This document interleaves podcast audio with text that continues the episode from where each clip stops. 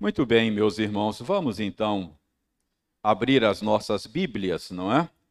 Voltar a olhar para a primeira carta de Paulo aos Coríntios, que tem sido uh, objeto de estudos nas quartas-feiras aqui em nossa igreja.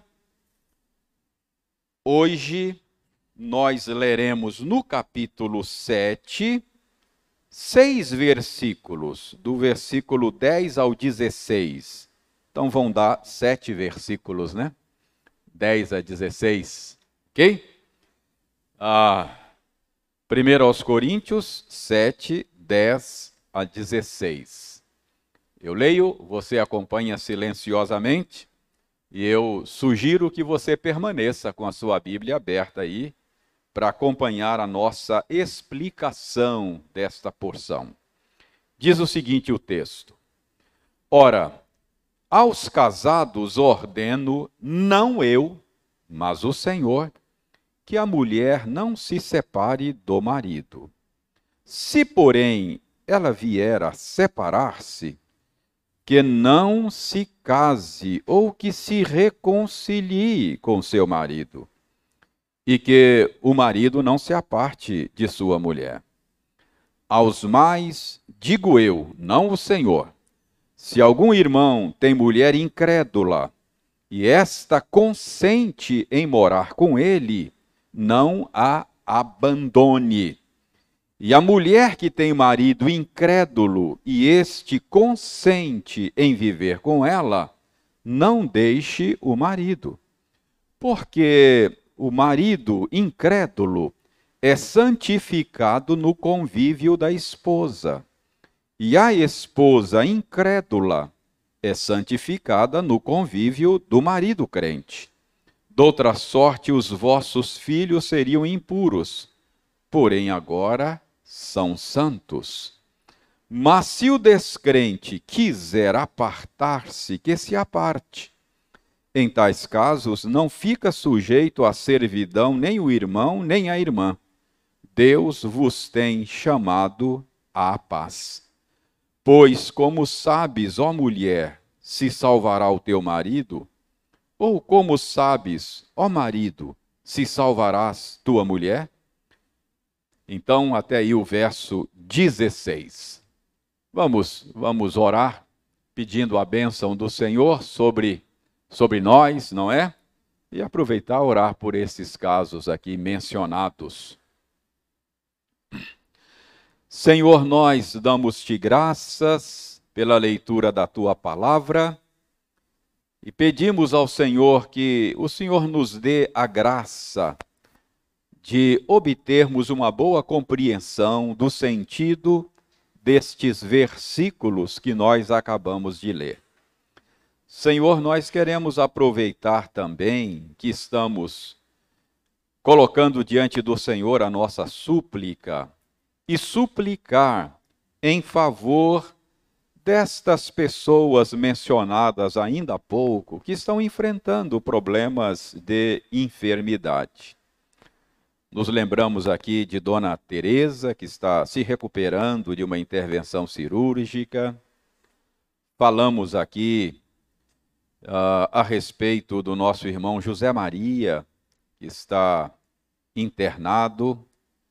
Nós nos lembramos aqui dos pais da Lucimar, lá em Resplendor, já idosos e com vigor já arrefecido, que o Senhor se compadeça deles, que o Senhor lhes dê dias de refrigério na sua velhice e que o Senhor dê à família também todos os recursos necessários e alegria em cuidar dos seus pais idosos.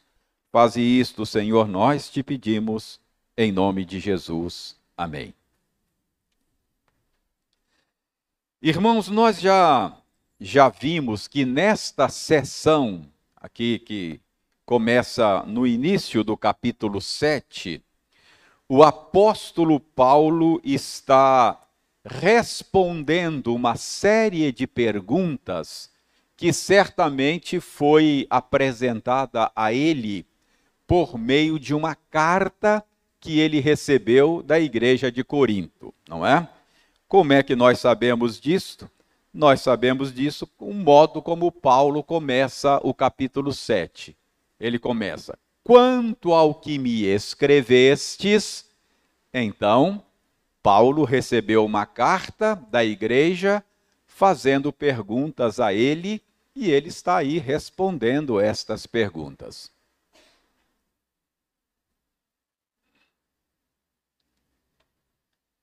Que perguntas são estas que a igreja de Corinto fez ao apóstolo Paulo nesta carta? Nós não sabemos quais são estas perguntas. Então, o nosso desafio é olhar a, as respostas de Paulo e tentar imaginar as perguntas. Esse é o desafio. A gente só tem as respostas, a gente não tem as perguntas. Então, nós estamos aqui tentando imaginar as perguntas. Vimos o verso 1 e 2. Pode olhar aí, versos 1 e 2 do capítulo 7. E nós imaginamos que nos versos 1 e 2, Paulo está respondendo uma pergunta que tinha a ver com qual o melhor estado civil para o cristão naquela situação específica? Ou seja, naquela circunstância, naqueles dias de perseguição contra os crentes, o que seria melhor? Casar ou ficar solteiro? Aí nós já vimos qual foi o tratamento que Paulo deu a esta pergunta não é? Casamento ou solteirice, o que seria melhor? Depois nós analisamos os versos 3 a 6. Que tipo de pergunta fizeram para Paulo que levou Paulo a escrever os versos 3 a 6? Ah, parece que a pergunta era a respeito da possibilidade de um casamento celibatário. É possível ter um casamento sem sexo? Parece que esta era a pergunta. E Paulo tratou desse assunto e nós já vimos qual foi o tratamento que Paulo deu. Versos 3 a 6. Eu sei que essas perguntas podem soar muito estranhas para nós, mas eu já expliquei que o contexto da época nos ajuda a entender que não eram perguntas tão absurdas assim, não é? Embora elas possam soar absurdas para nós hoje. Então, uh, vimos qual foi a resposta que Paulo deu. Depois, nós analisamos os versos 7 a 9 e vimos que parece que Paulo estava, na ocasião em que escreveu esta carta, ele estava sozinho. Não sabemos se ele era solteiro, divorciado, viúvo. O fato é que ele estava só. E, e vimos que Paulo entendia que na naquela circunstância, ele achava mais adequado os crentes ficarem como ele, sozinho, não é? Ah, parece que é essa a orientação de Paulo.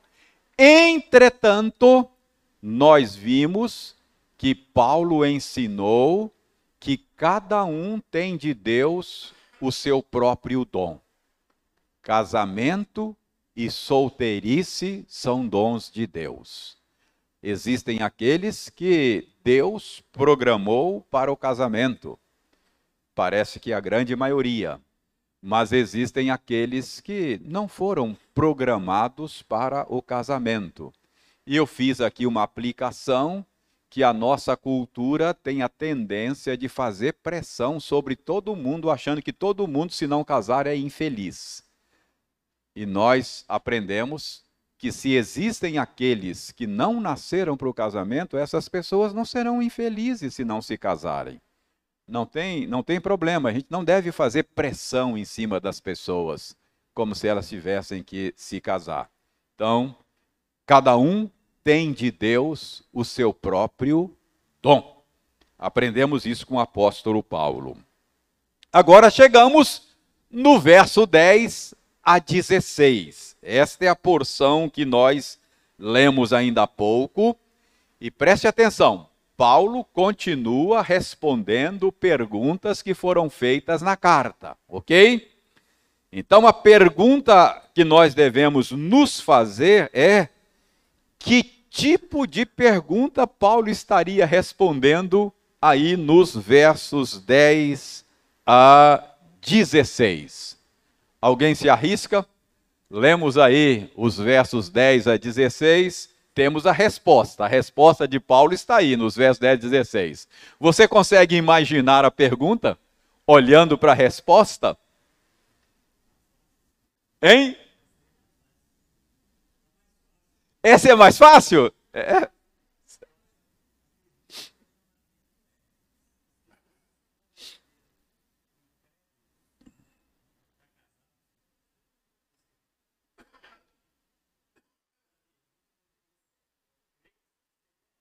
Ok, então o Geto está dizendo que isso aí é fácil, pela, pela, pela resposta aí não é difícil imaginar a pergunta. O Geto está é, sugerindo que talvez seja alguma consulta que fizeram a Paulo a respeito da, da possibilidade de, de um cristão ou alguém que se converteu tendo, tendo um cônjuge que não tenha se convertido, se isso é, legitimaria o divórcio, se, se ele poderia se divorciar para o bem da sua vida cristã, não é? Parece que essa eu acho que é parte, viu, Getro? Eu acho, eu concordo com você. Eu acho que você matou a charada aí.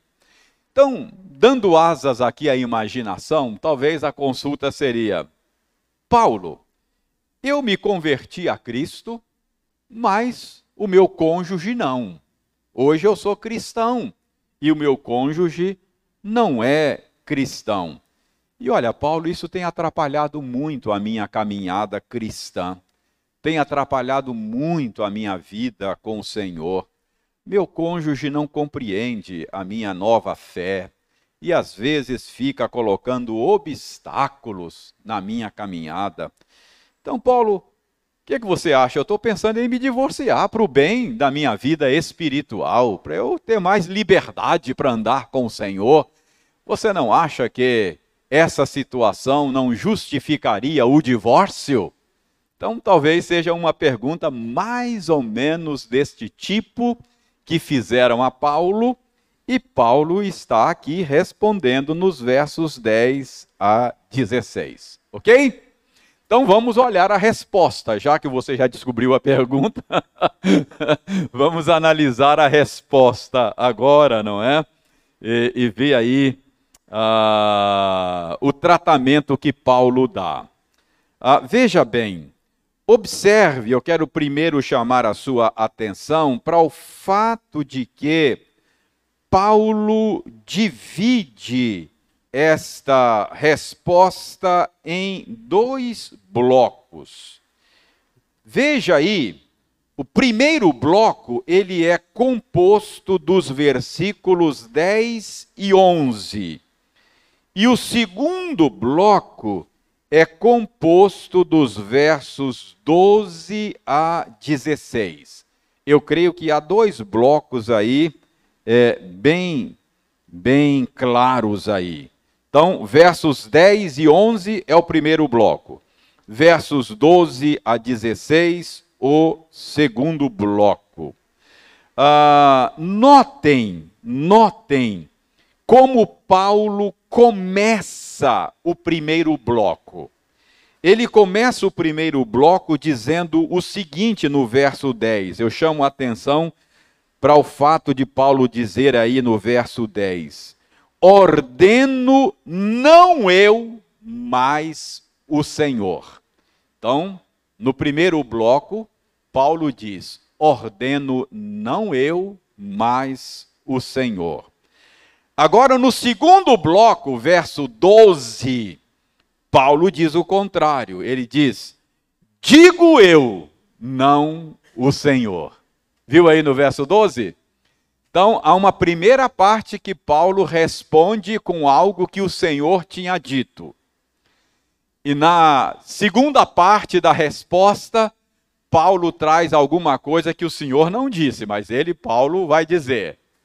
Perceberam aí? Versos 10 e o verso 12. O que, que significa isso? Por que, que Paulo diz no primeiro bloco, ordeno não eu, mas o Senhor? E no segundo bloco ele diz, digo eu, não o Senhor. Como a gente pode entender estas duas maneiras de Paulo falar? Irmãos, eu creio, eu creio que e vou mostrar a vocês, isso acho que não é difícil perceber. Eu creio que aí no primeiro bloco, na primeira metade da resposta, Paulo está focalizando o casamento entre cônjuges cristãos. Então, no primeiro bloco, uh, o foco dele é o casamento quando o casamento entre cristãos, entre crentes, os dois, ambos os cônjuges são cristãos. E por que que ele diz: ordeno não eu, mas o Senhor?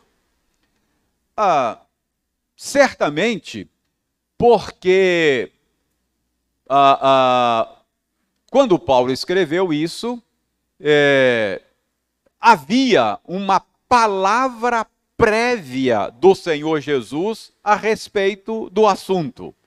Então, Paulo, sobre a situação do casamento entre cristãos, o Senhor já tinha dado uma palavra a respeito disso. Então, Paulo simplesmente repete aqui o ensino prévio de Jesus. Por isso, Paulo diz: olha, uh, a respeito desse assunto, a respeito daqueles que são casados é, cristão com cristão.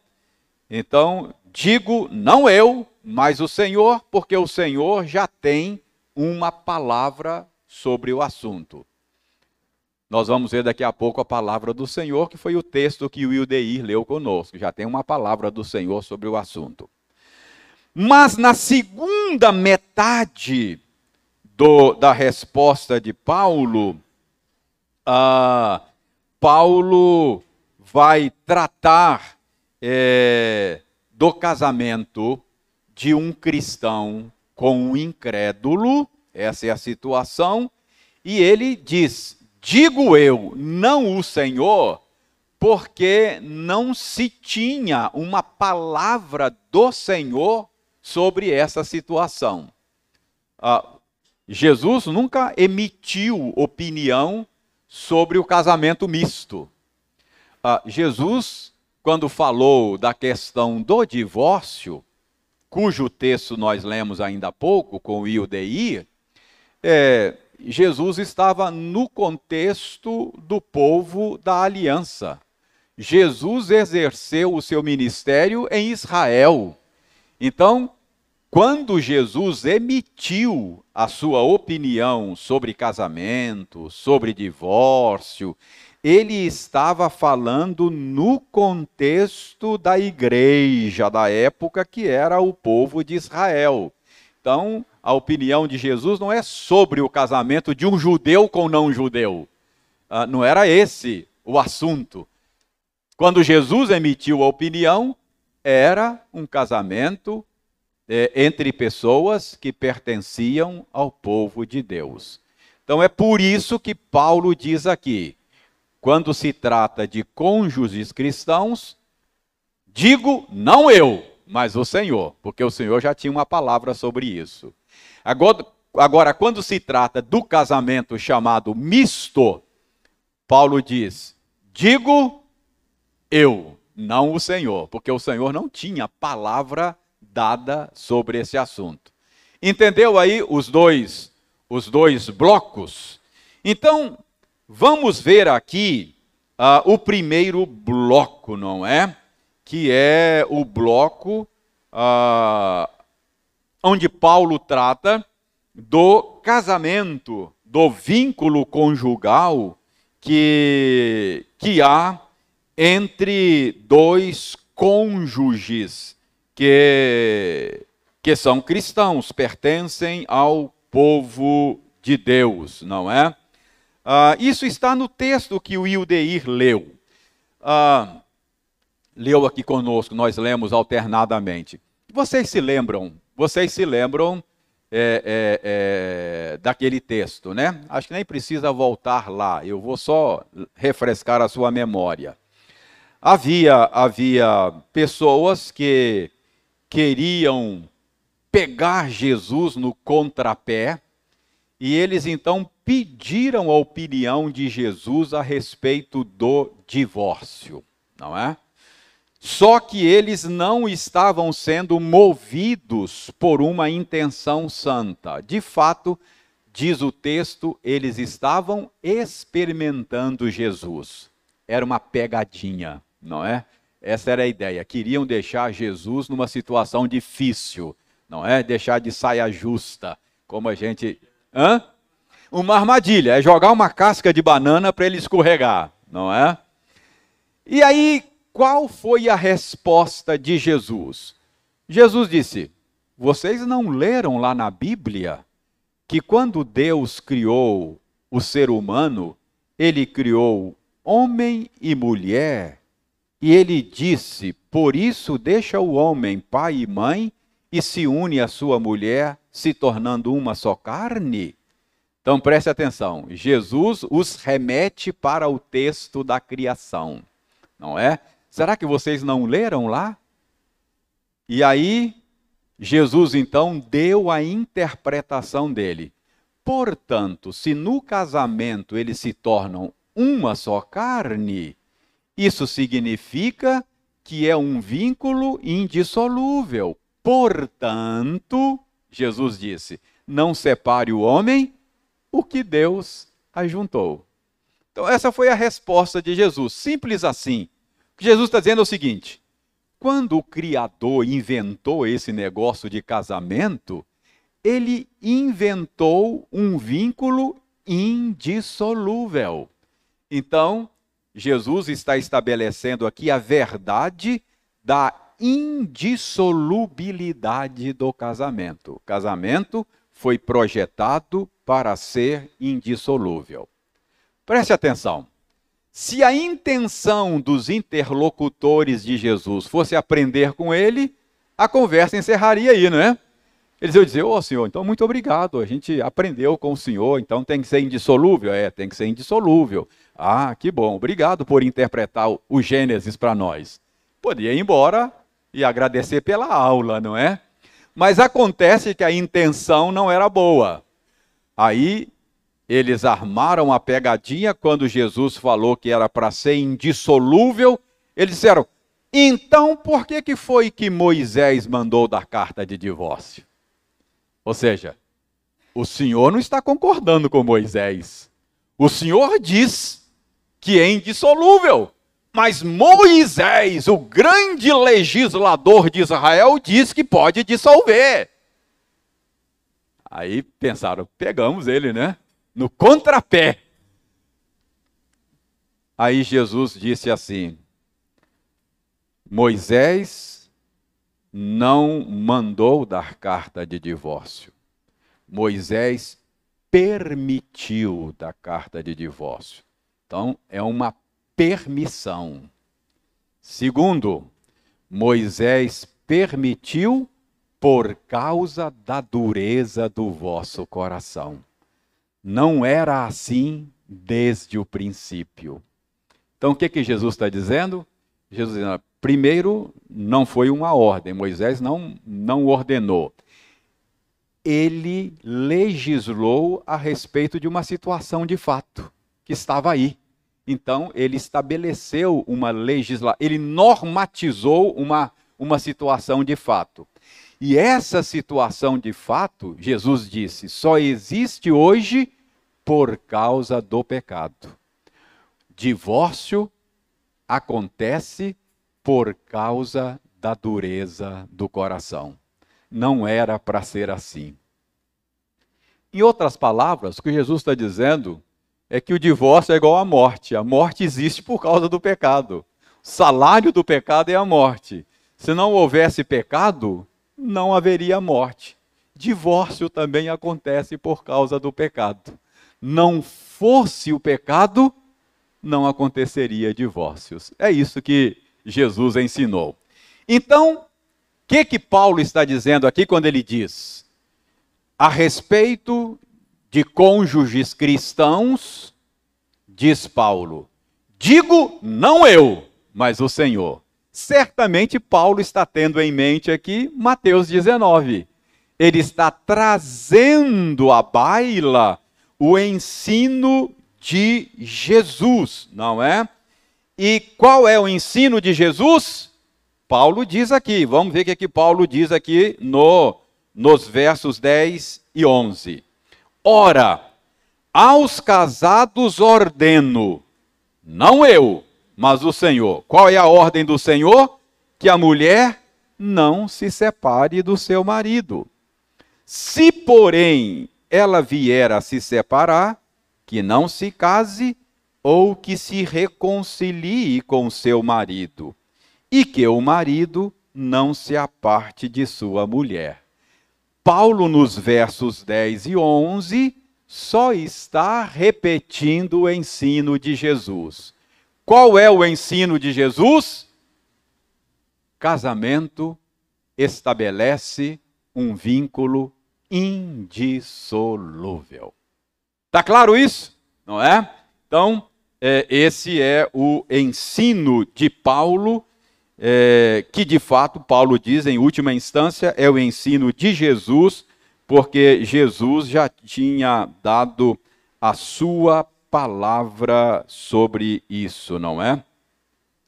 Irmãos, deixe-me deixe-me repisar isso aqui e reafirmar. Eu acho que se tem um assunto, se tem um ponto a respeito da doutrina bíblica do casamento que a gente precisa redescobrir, é esse ponto da indissolubilidade do casamento.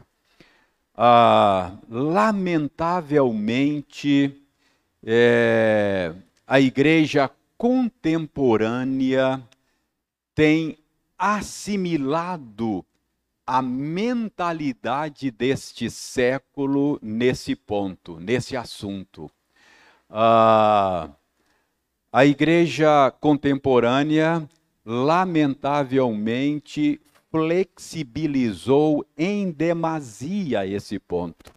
Nós naturalizamos o divórcio. É uma prática que a igreja assimilou. É uma prática que nós assimilamos. Então, acho que a gente precisa redescobrir o ensino bíblico a respeito da indissolubilidade do casamento. Irmãos, eu não estou dizendo aqui, eu não estou dizendo aqui que, que o divórcio seja um pecado imperdoável. Não é.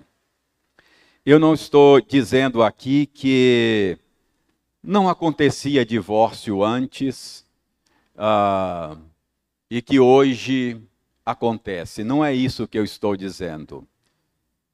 Desde que houve a queda, divórcios acontecem, aconteciam antes mesmo no seio do povo de Deus, e vai acontecer até que Cristo volte vai continuar acontecendo, porque é consequência da queda.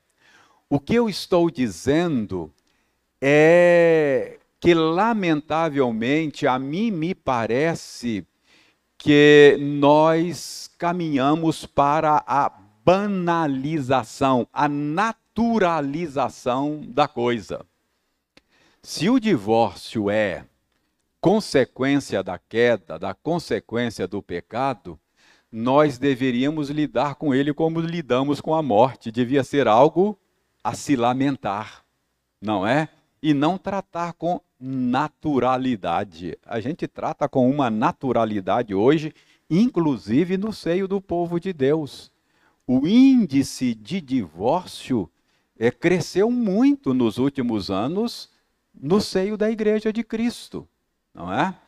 Então isso é preocupante. A gente precisa redescobrir que a vontade de Deus é que o casamento seja indissolúvel, tá? É claro que vai acontecer divórcio. O que nós não podemos e não devemos é naturalizar. É muito significativo, por exemplo, quando a gente chama aqui à frente casais para celebrar aniversário de casamento. Se vocês pararem para pensar na coisa, aquilo ali é muito significativo, aquele momento. Porque todos nós trazemos dentro de nós um potencial pecaminoso, embora já sejamos novas criaturas, todos nós trazemos dentro de nós um potencial que pode destruir o nosso casamento. Eliane e eu trazemos conosco aquilo que Jesus disse: dureza de coração. Nós já somos novas criaturas. O Senhor já mudou o coração dela e mudou o meu coração. Mas ainda existem durezas no nosso coração se não fosse a graça de Deus, isso aqui já tinha terminado em divórcio. Então, a cada ano, a gente celebra e diz, Senhor, obrigado, porque apesar da dureza do nosso coração, nós não nos divorciamos. É a graça de Deus. Entendeu?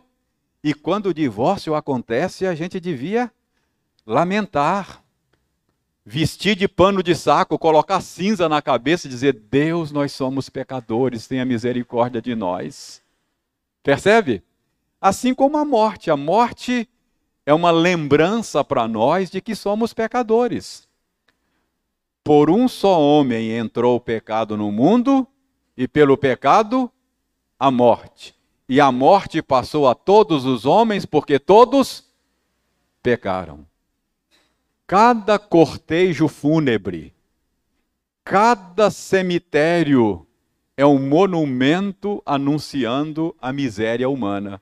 Está dizendo que somos pecadores, que somos uma raça sobre a qual Deus impôs uma maldição. Qual é a maldição? Tu és pó e ao pó tornarás. Somos uma raça maldita, precisamos de um redentor. Precisamos de um Salvador. E o próprio Deus que impôs uma maldição providenciou o Salvador. Então, cada casamento desfeito é um é um anúncio da nossa miséria. A gente deveria lamentar. Deus, nós somos pecadores. Entendeu qual é o ponto? Então a gente precisa redescobrir uh, isso porque, irmãos, estas mudanças culturais nessas, nestas estruturas da criação, elas não acontecem da noite para o dia. É, é, é, essas mudanças vão acontecendo assim ao longo de décadas e até dos séculos. Então veja bem, uh, houve um momento em que nós começamos a assimilar a indissolubilidade do casamento. É? É, é mais ou menos, a, a, metáfora que eu uso é mais ou menos como uma construção. Aí a gente vê assim um, uma, um, uma, uma, uma, pequena trinca assim, não é? Ah, não, isso aí é, é só reboco, pode deixar. Aí um vazamento aqui, outro acolá. Não, isso aí não é nada, pode deixar. A gente vai ignorando daí a pouco o prédio cai, não é? Rui o prédio. Então nós começamos a assimilar a prática do divórcio. Não, isso aí, isso é assim mesmo, é assim mesmo, acontece e tal, vai normatizando. Hoje nós estamos abrindo mão, a cultura já abriu e a igreja está abrindo da conjugalidade heterossexual. Percebe? Porteira que passa um boi, passou a boiada. Então hoje já. Não, casamento pode ser entre dois homens, pode ser entre duas mulheres, não tem, não tem problema. Aí vai, quer dizer, é, é mais ou menos como uma cunha, né? Você sabe o que é uma cunha? Você quer rachar uma, uma tora, você dá uma marretada e põe uma cunha, né? Vai abrindo. Até que abre tudo. Percebe? Então a gente precisa ser cuidadoso, muito cuidadoso. Então, que Deus nos ajude, Deus nos ajude a redescobrir a, a, a indissolubilidade do casamento. Jovens queridos, vocês estão para se casar, não se esqueçam disso, é para toda a vida, para toda a vida, tá?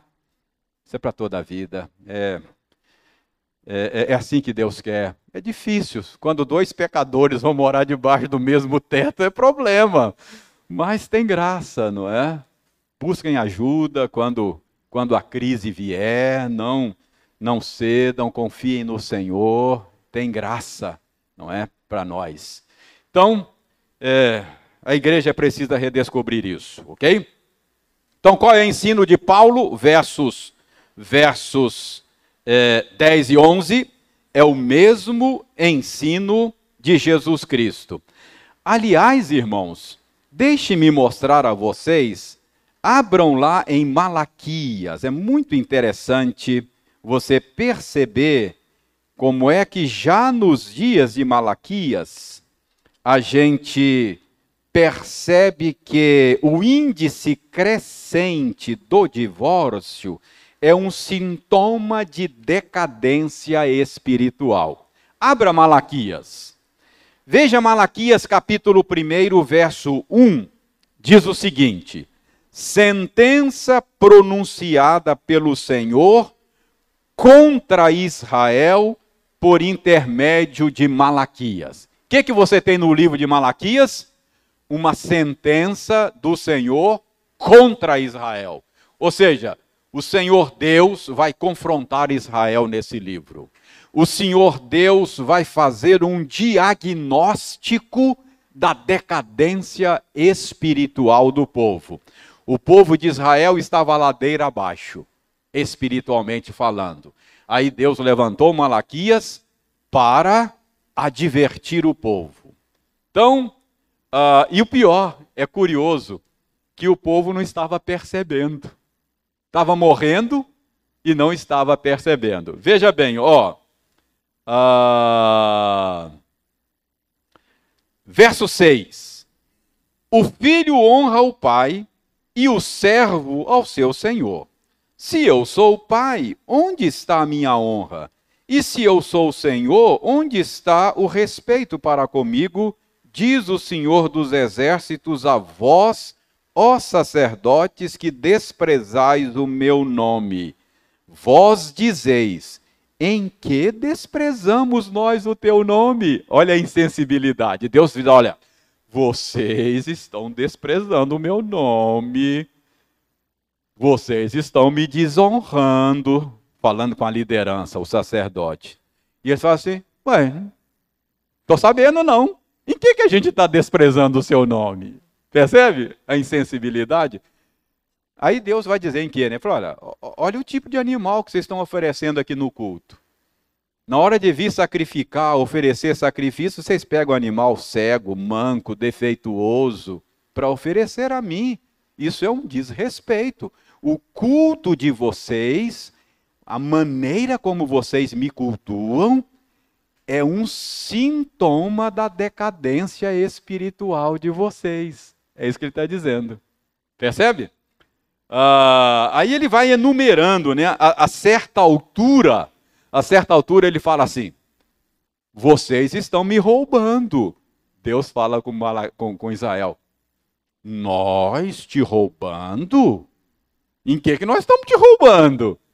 Ele fala: nos dízimos e nas ofertas. Vocês estão me roubando.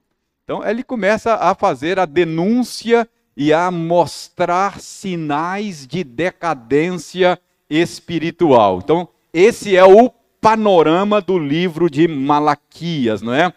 Lá no final, capítulo 3, verso 13, quer ver? Ó?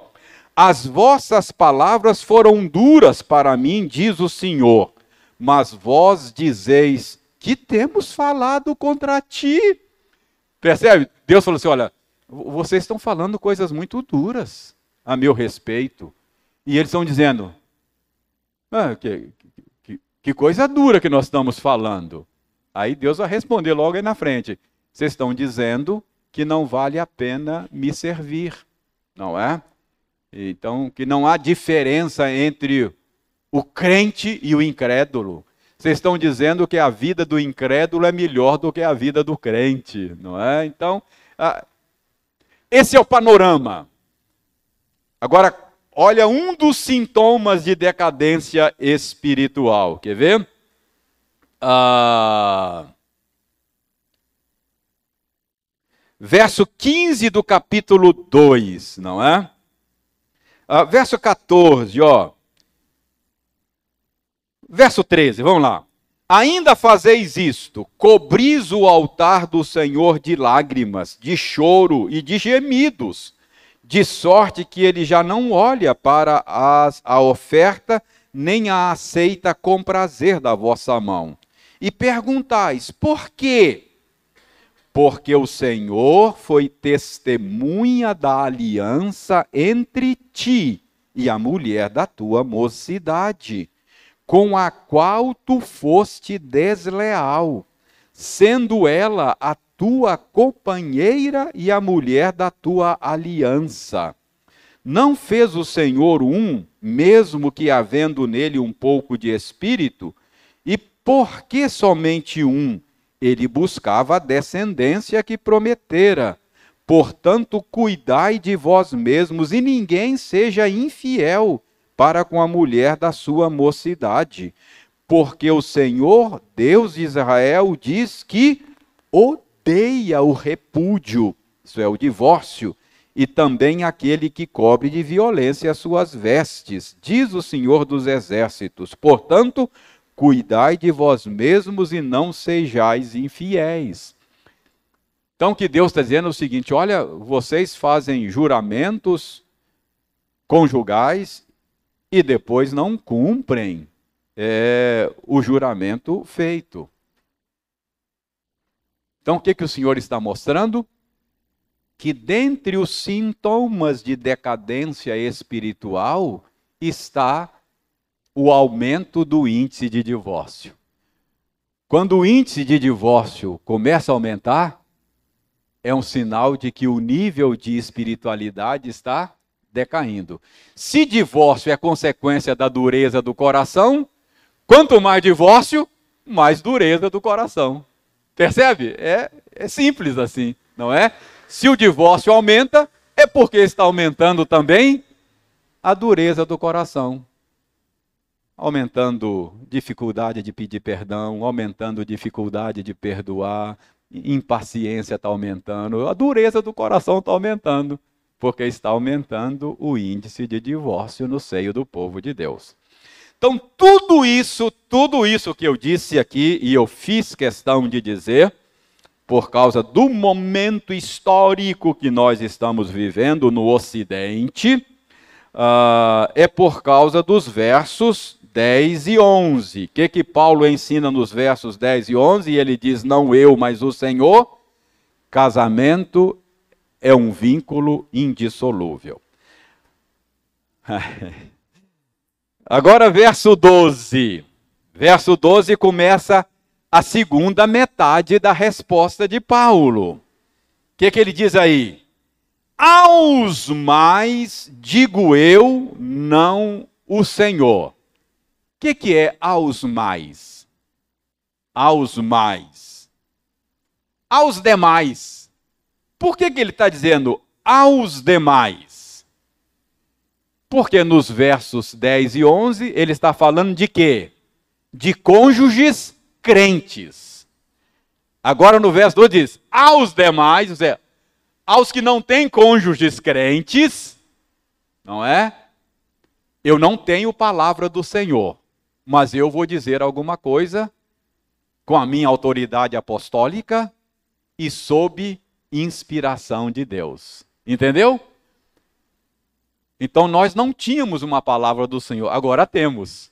Que é a palavra de Paulo, é a palavra do Senhor, não é? Se Paulo falou sob inspiração, Quer dizer, Jesus não falou pessoalmente sobre a condição daqueles que têm cônjuges incrédulos. Mas Paulo falou. Então agora temos uma palavra do Senhor, porque a palavra de Paulo é palavra do Senhor. Ele é apóstolo e falou sobre inspiração.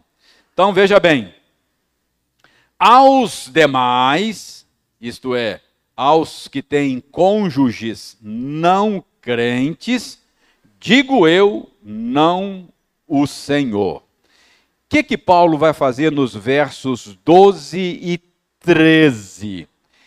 Ele vai reafirmar a indissolubilidade do casamento, mesmo quando um dos cônjuges é incrédulo. Vou ler os versos 12 e 13. Aos mais, isto é, aos demais, aos outros, digo eu, não o Senhor. Se algum irmão tem mulher incrédula, e esta consente em morar com ele, não a abandone. E a mulher que tem marido incrédulo, e este consente em viver com ela, não deixe o marido. Então, Paulo está ensinando nesta passagem uh, a respeito do casamento com incrédulos. O nosso tempo acabou. Deixe-me só para fechar, fazer aqui só uma, um adiantamento para a gente retomar na semana que vem. Uh, Paulo não está aqui ensinando, defendendo o casamento entre cristão e não cristão. O que nós chamamos de casamento misto, não é isso. Ponto de Paulo é aquele que o Jetro levantou aqui quando nós iniciamos. É o caso de que ambos os cônjuges eram pagãos e um deles se converteu. Esse é o ponto. Entendeu? Uh, Paulo aqui não não não podemos usar esta passagem para dizer não aqui ó. Paulo Paulo diz que mesmo quando um cônjuge é incrédulo está valendo. É, é verdade. Só que a gente tem que entender o contexto. O contexto aqui não é de alguém que está pensando em se casar e escolhe casar-se, um cristão escolhe casar-se com um incrédulo. Não é isso.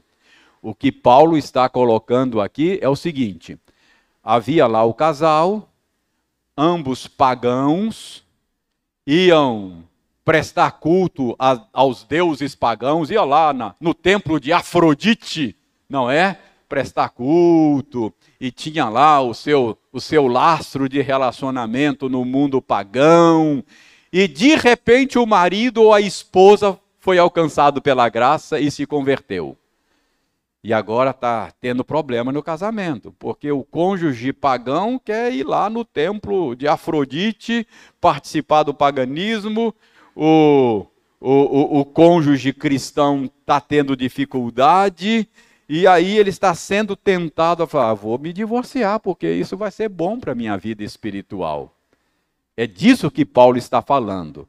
É de alguém que, estando casado, se converteu e o cônjuge não.